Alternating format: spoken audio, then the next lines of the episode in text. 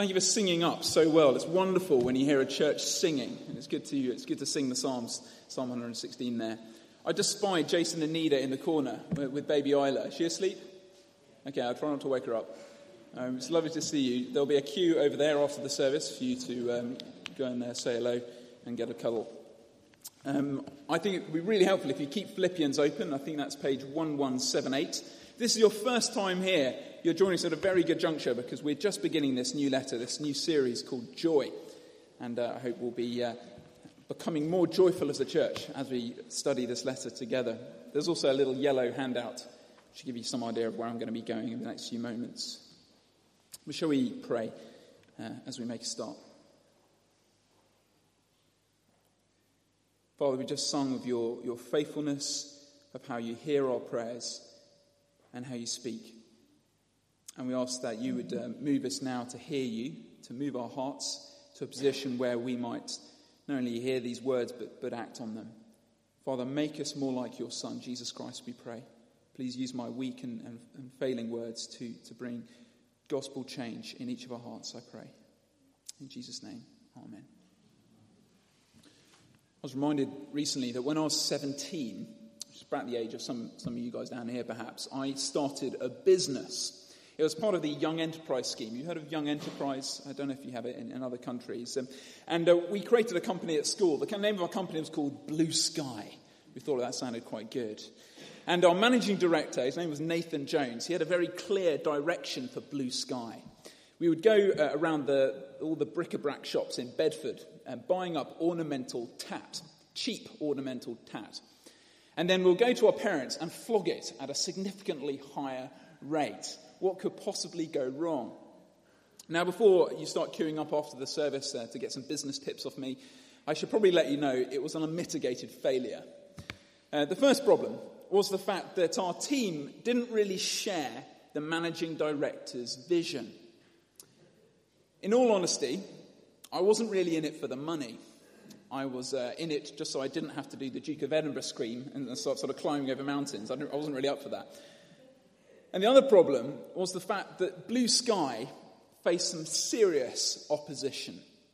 We had a rival company called Diffusion. I'm not making this up. And uh, Diffusion had the exact same business plan as we did. And apparently their parents had a greater appreciation for ornamental tat. And so they, they got the market share. I've been doing a bit of research this week. What went wrong with Blue Sky? Well, according to businessstrategy.com, quote, a successful business partnership requires a shared goal and the ability to withstand serious opposition. So it's little surprise, Blue Sky went belly up. We didn't make a penny. Well, here in Philippians 1, if you look down, you might have noticed that Paul describes the church not as a business partnership, but as a gospel partnership. You see, together we are working towards the same goal. We want to make Jesus Christ known. We want to know him better ourselves. But as we heard earlier on in our kids' lot, and if you're here last week, we should expect some serious opposition if this is our goal, both from within the church and from without. So I guess my question this morning is this How can we be sure that St. John's won't go the same way as blue sky? Because let's be real for a moment. There's quite a lot stacked against us, isn't there? Uh, there's the, uh, the intense demands of working and uh, trying to raise a family in London. And, and they kind of threaten to squeeze out our, our, our desire or our capacity to, to be involved in, in this partnership. There's a, a, large diversity of people here, a diversity of personalities, different cultures, and, and that could very easily lead us to, to fall out with one another, to, to lose sight of our vision and our goal. And uh, our culture, as we heard last week, is increasingly turning hostile against us. And there's a danger that the only time we let the name of Jesus fall off our lips is when we're sitting in, in this room. How can we be sure that St. John's won't fail as a gospel partnership, scuppered by internal division and by external opposition? Well, my hope today as we eavesdrop on Paul's prayer to the Philippian church is that we'll be given three reasons for confidence for the future of this gospel partnership. And if you're following on your sheets, you'll see the first one there is that God finishes what he starts. God finishes what he starts. Look down with me to, uh, to verse 3. Now, if I was Paul, I would have begun the letter a bit, little bit like this Dear Philippians, Thank you so much for your faithful partnership to me through thick and thin. I'm really, really grateful. Keep up the good work. Hugs and kisses, Paul. That's how I would have uh, written the beginning of this letter. But strangely, he doesn't thank the Philippian church. Who does he thank? Look at verse 3. I thank my God every time I remember you. In all my prayers for all of you, I always pray with joy because of your partnership in the gospel from the first day until now. If you were here last Sunday, you, would remember that first day vividly, I imagine. That first day in Acts 16. Paul was stripped completely naked, he was beaten, and then imprisoned in an inner stinky cell. Why? Because he proclaimed Jesus as Lord. That was day one. Great start. And yet, on day one, Lydia opened her home and said, Yeah, let's use my home as a base for the church. That was God's work, wasn't it? Working in her, creating that, that gospel partnership between her and Paul and Silas. But as you know, as we heard last week, Paul very uh, soon had to leave Philippi. He, he was sort of chased out of the city. And a tidal wave of persecution and poverty fell upon the church. And it would have been very tempting for them at that point just to sack it in sack it in for an easy life, to, to distance themselves from Paul and, and this gospel he was preaching. But you know what they did instead? They kept on sending Paul aid, even though it was incredibly costly for them and they were in dire need. You see, that was God's work, sustaining that gospel partnership between them. But there's more in verse 6. Look down. Paul says, I'm confident of this, that he who began a good work in you will carry it on to completion until the day of Christ Jesus. It's frustrating, isn't it, when, when work isn't finished? My sister's got um, some, doing some sort of building work on our home, and, and the builders, they keep on running out of money in their bank account. And so the builders are kind of effectively living with them now. My nephews, they come down in the morning, all right, Brian, you know, it's just part, they're part of the furniture there. It's frustrating when, when work isn't done. At the start of the, the summer holiday, I always pick up a very big, intimidating novel. I'm always very ambitious. I can get through it. But months later, I now pick it up, and I can't remember who half the characters are, and so I just lose enthusiasm and I, I put it down. I give up. And so my daughter Chloe, she, she likes puzzles, and uh, she likes uh, putting the puzzles in the right, uh, the pieces in the right bits. She likes making the appropriate noises for each of them. Moo, in it goes. But instantly she gets sort of distracted by something over there, and so there's bits of puzzle everywhere. She gets distracted, so doesn't finish the job. Often we just don't have the ability, or the capacity, or the interest to finish our own work. But it's encouraging to see here in verse 6 that gospel ministry, gospel work, is not ultimately our work. If it were our work ultimately, then we wouldn't be very confident, would we? No, it is God's work. So when He begins to work in a church or a person, He will bring it to completion. What God starts, He always finishes. He brought the Philippians from day one all the way through to the present, and He'll bring them to completion to the day of Christ. And friends, this ought to be an enormous encouragement for us. Just, just think of someone for a moment in our church family or a Christian perhaps you're concerned about. Perhaps someone's struggling uh, at the moment. I don't know who you're thinking of. Maybe you're thinking of a son or a daughter, maybe in a new school or off at university, and you're worried are they going to stand up for Jesus there?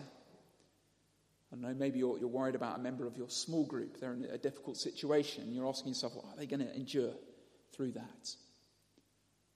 Or maybe you're, you're thinking of a, a mission partner of ours, um, frustrated, under resourced. Will they persevere? It's fair to say often our, our circumstances, they're, they're uncertain and they're scary. But like Paul, we can always pray with joy. Because when God begins a work in someone, he promises to always bring it to completion. It's like we heard last week joy is not a matter of circumstance, but perspective. We can always pray with joy. And, and that's true not only um, as individuals, but also as a church. And that's why we gather every single month. I think um, we prayed for it a moment ago. We gather each month to pray as a church. And even if you're new to, to the family I'd encourage you to join us. I think the next one's on the 5th of October. It's always the first Wednesday of the month. And we, and we do that because our confidence isn't in this lovely building, it's not in our, our structures or our staff team. Our confidence isn't, is that ultimately this is God's work. And what God begins, He will finish. We want to thank Him for that. So we pray with joy. But you might have just been listening patiently to all that, and, and you might have thought this well, okay, fine. So gospel partnership is God's work, is it? Then why does it feel so difficult? if it's ultimately His work, why, why is it so hard for me to love that really awkward person in my small group? If uh, it's God's work, why do I have to work so hard to be bold, to, to let the name of Jesus fall off my lips with my friend or my colleague? If, if it's God's work, why, why does it require such self discipline to lead my family in devotions and prayer? It's difficult, isn't it? Well, second encouragement on your sheets God empowers what is difficult. Follow with me in verse 7. Verse 7. It's right for me to feel this way about all of you, since I have you in my heart. And whether I'm in chains or defending and confirming the gospel, all of you share, or literally partner, in God's grace with me. God can testify how I long for all of you with the affection of Christ Jesus. I love this. Paul, Paul describes here how the Philippians partnered with him and when he was out defending and confirming the gospel in, all the ways that Paul normally does, the Philippians didn't think, well, I guess we should just leave it to the professionals, the people with the theology degrees over there. They, they, they can do that job. No, they didn't do that. They joined with him in the task. When Paul was suffering for the gospel in prison, uh, they didn't think, oh, Paul, golly, he's a bit of embarrassment to the cause, isn't he? Best keep our distance from him. We don't want to be branded with the same sort of brushstroke that he is in the media. No, no, no. They didn't do that. No, they stood with him and they suffered with him. In chapter 4, in, in the letter, um, Paul says that when he was in need, they sent financial aid.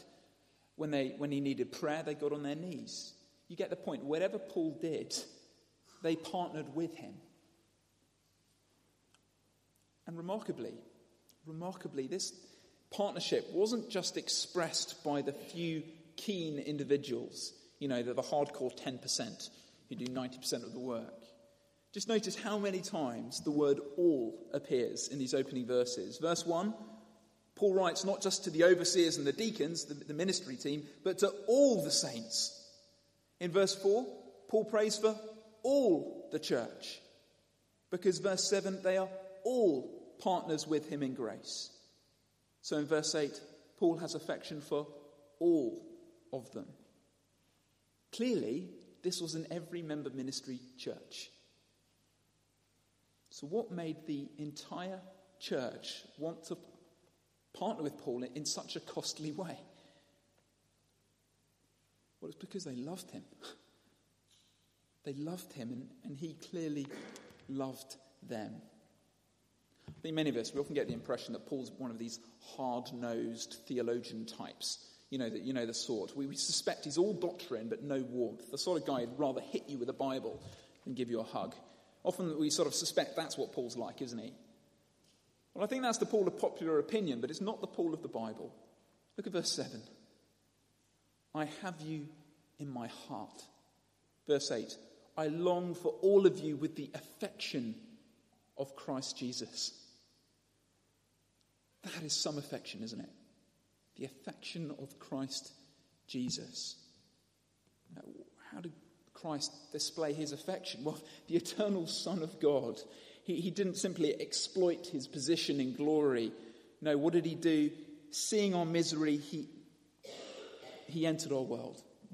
He took the form of a servant, made himself a slave, died for us, even dying on a cross. He did that because, because of our need. His affection for us was costly, it was genuine, and it was utterly, utterly necessary. Because without it, we'd be dead in our sin and very much alone on the day of judgment. Verse 8, Paul says, I long for all of you with the affection of Christ Jesus. Partnership, it is a business word, but it's not a cold word. So I think we should kind of think of ourselves as a church, a, a bit like a, a, bit like an Italian business. You know, you know those sort of um, small pizzerias up in Hampstead Village. I think we should think of ourselves like an Italian business. It's family run. Uh, we have a, a, special sauce, the gospel, which we pass down uh, the generations.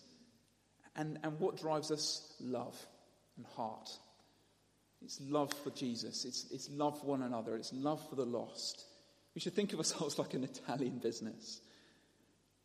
So when you struggle to be patient with that member of your, your small group, pray for the affection of Christ Jesus to, to model your love on his.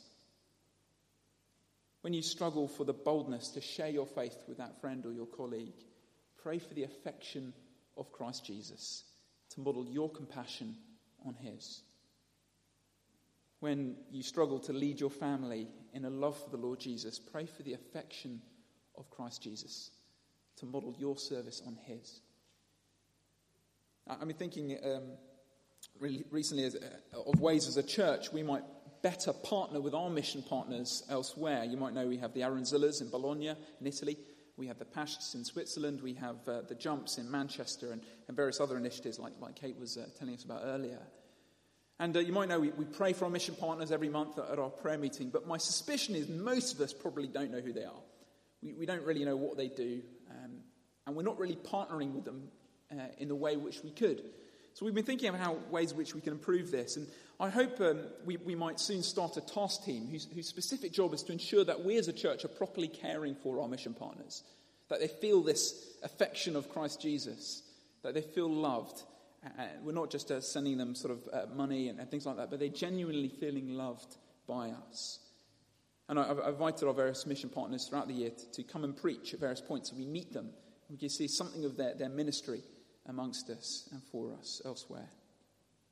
We pray for affection because God empowers what is difficult. But this is our final encouragement God abounds what is good. Some of you might have uh, perhaps already started thinking of Christmas presents and what you might get family members. Okay, maybe the men haven't, but maybe, maybe some others have here. And um, I know in my family, we kind of face this problem. What on earth do you buy the person who has everything?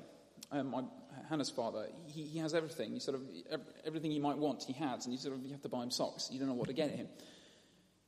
But the question is this: What do you pray for the church? He seems to have everything. I mean, read through this letter, and the, the Philippians really were the model church. They, they were almost too good to be true. What do you pray for a church that is already so loving, already so servant hearted, already so self sacrificial in all that they do? And the answer comes in verse 9. And this is my prayer that your love may abound more and more in knowledge and depth of insight, so that you may be able to discern what is best and may be pure and blameless for the day of Christ, filled with the fruit of righteousness that comes through Christ Jesus, to the glory and praise of God.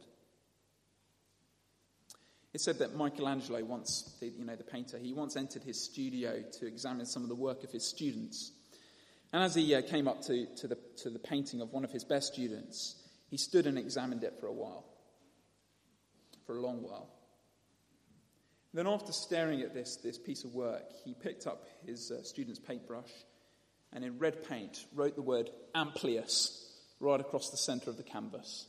Everyone was shocked. What on earth are you doing? The word amplius means larger, bigger. Michelangelo, um, he thought the work was great. It exhibited really good skill. It was, it was a wonderful start, but he wanted bigger. He wanted greater.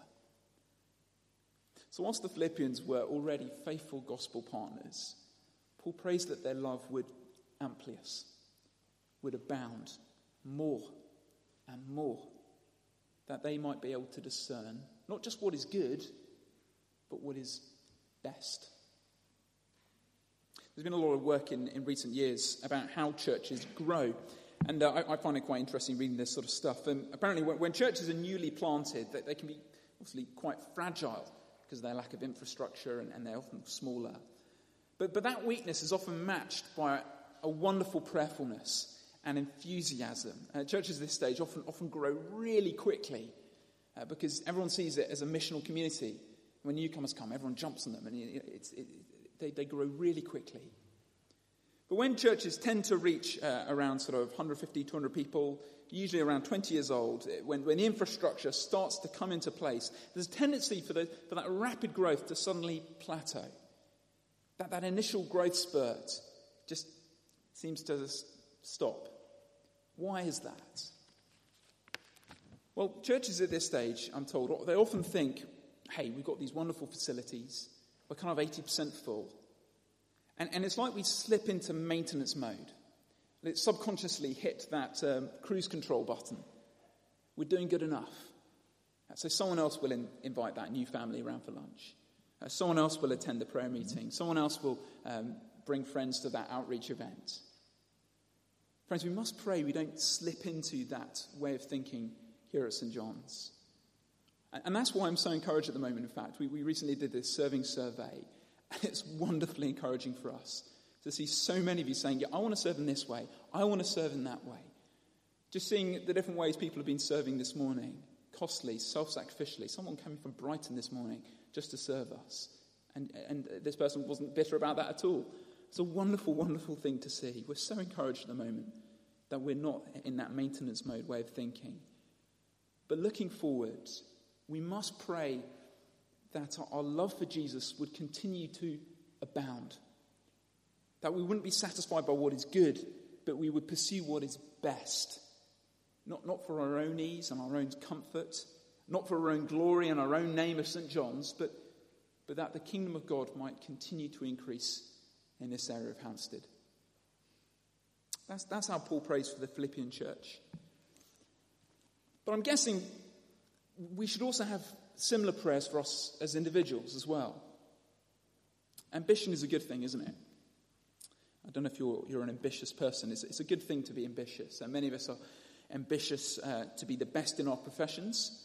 Uh, we have ambitions for our homes. Maybe we know what we want to do in our homes, and expand or extend or something. Uh, we're ambitious for our children. These ambitions are very, very good things. But the question is what happens when these good ambitions come into conflict with what is best? Well, what is best? Well, we're told in verse 10 what is best is that we might be pure and blameless for the day of Christ, filled with the fruit of righteousness that comes through Jesus Christ to the glory and praise of God. You see, if our Christ likeness of character and maturity if that's what we think is best, then surely it would be better to have a slightly less demanding position at work if it means we'll have more time to receive fellowship and encouragement midweek. Surely it's better to have a slightly messier home if it means we can have people around for tea. Surely it's better to have slightly less talented children if it means they prioritize loving Jesus the whole of their life. Do we pursue what is best? Hannah and I spent um, a week of our summer holidays with my folks in, uh, in Letchworth, and they got terrible internet, so we're struggling to find out what to do with the time. And um, we looked through some, uh, some old photo albums, and um, I, I, came across this, this old photo. Um, if you're at the back and you can't see it, it's a, it's a picture uh, of, uh, of my baptism. I'm sitting there on my mother's lap. I'm looking like a, I think, a chubbier and angrier version of Chloe. Poor girl. And, um, and next to us is, is a cake. And written on the cake is this Andrew, this is our prayer. Philippians 1 9 to 11. I want to be that sort of parent. One who loves Jesus above every good thing and so discerns what is best for my kids. Not that they might get into great schools or top universities, but they, they might become increasingly more like Jesus. I think similarly, those of us who, who are small group leaders or, or involved in teaching the Bible in any capacity, we should have the same ambition for those under our care that they become increasingly like Jesus. Incidentally, just as an aside, if, if, you're praying for someone, tell them you're praying for them. I find it enormously encouraging when people say, I'm, I'm praying for you. Um, Paul tells the Philippians here what he's praying for them. Tell people you're praying for them. It's a, it's a lovely thing. Please do that. And we're trying to work this principle through as a staff team as well. We, we've now committed to, to meet for about 20 minutes each day to pray through a list of your names. And uh, we pray for what we perceive to be your felt needs. So if you, if you have needs, please let us know so we can be more accurate in our prayers. But above all, we're praying for increase in Christ likeness in each of you. That's our primary prayer. I think the surprise of this passage as we read it is, is that Christ's likeness of character, it doesn't just look like being a lovely, nice person. It looks like partnership in a costly gospel ministry. It looks like getting people ready for the day of Christ.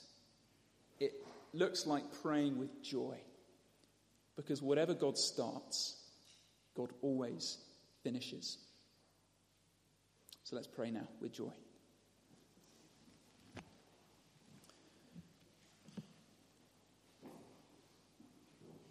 Father, we praise you for the work you've begun in each of us on day one, the work you're continuing to do in each of us, and that promise which we claim that you will bring to completion that work for the day of Christ. We pray that also for our children, those we're concerned for, our mission partners abroad. And we also pray that as a church, that you would abound this work, Father, that we wouldn't be satisfied with what is good, the status quo, but we would pursue what is best Lead us into all wisdom, we pray, as we do this. In Jesus' name.